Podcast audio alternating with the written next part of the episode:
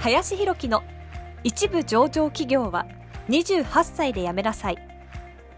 この番組では28歳で一部上場企業を辞め現在教育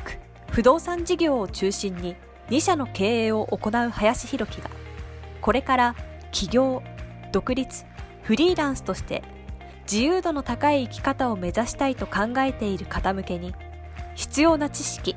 マインドをお伝えしていきます。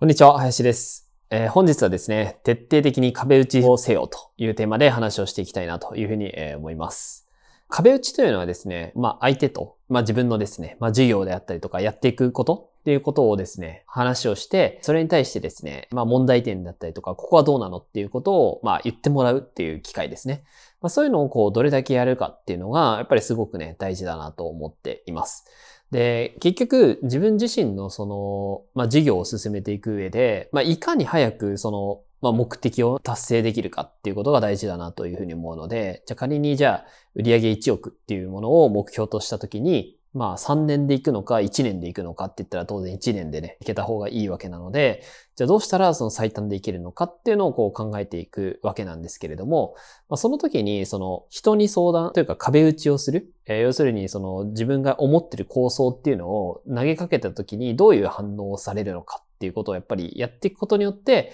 まあ、よりね、ブラッシュアップされるなというふうにも思いますし、まあ、それによって自分自身が思い描いていたアイディアじゃないことがね、そこで出てきたりとかっていうケースもかなりあるかなというふうに思いますので、壁打ちをね、こうすることが事業のスピードっていうのを早めるということにもつながるかなというふうに思いますので、必ずね、やった方がいいかなというふうに、え思います。まあ、結局やっぱ自分自身の頭で考えられることっていうのは、まあ限界があるというか、それはほぼ最短じゃない可能性の方が高いという形なので、どんどん壁打ちして精度をね、研ぎ澄ませていってほしいなと思います。